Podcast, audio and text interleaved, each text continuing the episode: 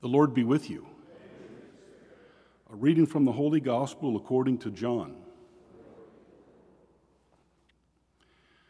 When Jesus had finished, when Jesus had washed the disciples' feet, he said to them, Amen, amen, I say to you, no slave is greater than his master, no any, nor any messenger greater than the one who sent him. If you understand this, blessed are you if you do it. I am not speaking of all of you.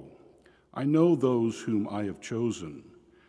But so that the scripture might be fulfilled, the one who ate my food has raised his heel against me.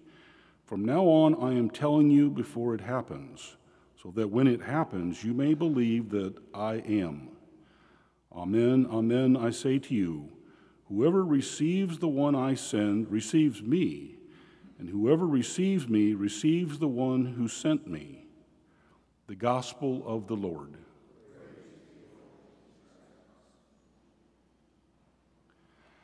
Well, good morning and happy Easter. Well, this is day 26 of the 50 day journey to Pentecost. And we're really at a critical junction.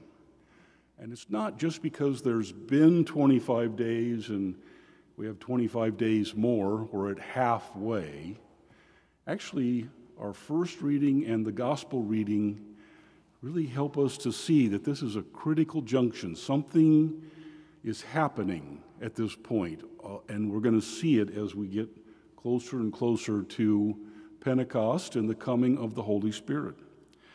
So, if we look at the Gospel of John, um, it is broken up into two books, two sections the book of signs and the book of glory.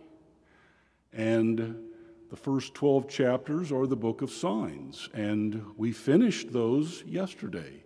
And we've entered today the book of glory.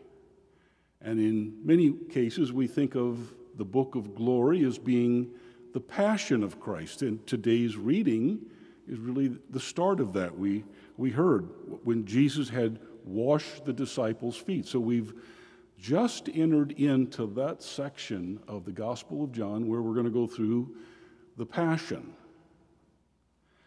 Um, it's interesting, uh, our reading, Jesus uh, quotes um, nor any messenger greater than the one who sent me. I think that's another theme of our readings today, and really a theme as we get closer to Pentecost, being a messenger. Um, if we think about that being a messenger, uh, and we look back to the end of the book of signs, it's kind of a prelude to the book of glory. John kind of sums up where we're going, and he introduces us to Isaiah when Isaiah was called and sent. Uh, so that's from chapter 6 of Isaiah. And in that chapter, you will remember that um, Isaiah was in front. He had a vision uh, of, of really heaven and the Lord. He was really seeing the glory of God, and uh, he didn't feel worthy. And one of the seraphim brings a burning ember and puts it on his lips, and that purifies him. And and then he and the Lord says, "Who are we going to send?" And Isaiah says, "Send me." So it's at this point that Isaiah becomes a messenger, and John sums it up. He says that Isaiah saw the glory of God and he talked about it. And of course, Isaiah is full of prophecies about the suffering servant. Uh, Isaiah tells us uh, about uh, the virgin who will bear a son. So Isaiah really saw the glory of God and saw all the things that were going to be revealed in Jesus.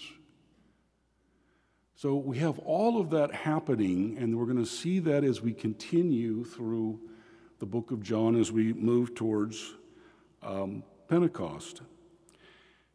Now, in the book of Acts, uh, there's also something that uh, shows us that we're at this critical junction. Um, and coincidentally, uh, both it's in the chapter 13 of the book of John and the 13th chapter of the book of Acts. Uh, it seems to be an odd coincidence that these two things are happening, and we see them today. But yesterday, the Holy Spirit says, I want to set apart Saul and Barnabas for special work. And today, we now start to see that it's Paul, not Saul, it's Paul from here on out in the book of Acts. Saul transition, transitions from Saul to Paul. Saul saw the glory, but he becomes a messenger when he starts to talk about it, when he starts to live it. And we see this is the very first um, statement that he has in the synagogue where he stands up and the Holy Spirit is with him, helping him to proclaim the glory of God revealed in Jesus Christ. It's interesting the way Paul now describes the history of God. He goes through the Old Testament, he includes David, and he goes right on into Jesus. Jesus is the glory of God revealed. And this revealing is going to continue. It continues with us being messengers. Uh, I had the real privilege of uh, serving at First Communion a couple of weeks ago.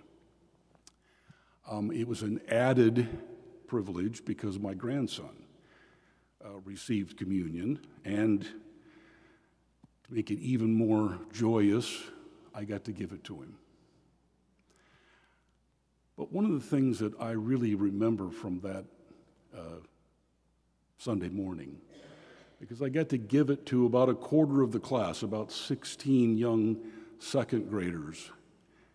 And what I noticed, every single one, as they came to me, as I said, the body of Christ, not one of them looked at me. I was looking at their eyes because I wanted to see it. Not one of them looked at me. They were focused on the Eucharist. They were focused on the glory of God in the Eucharist. I would say the body of Christ, they would look at the Eucharist, I would put it into their hands, they wouldn't take their eyes off of it, and they put it into their mouth. The glory of God in the Eucharist, it was amazing to see, and it's a reminder of really what we're hearing today. We have to see the glory of God, and then we have to talk about it. That's really what happens to David when he talks about being anointed and the arm and the hand of God is with him. That's the Holy Spirit. That's what's happening, and we will see that as we go through the rest of the days up until Pentecost.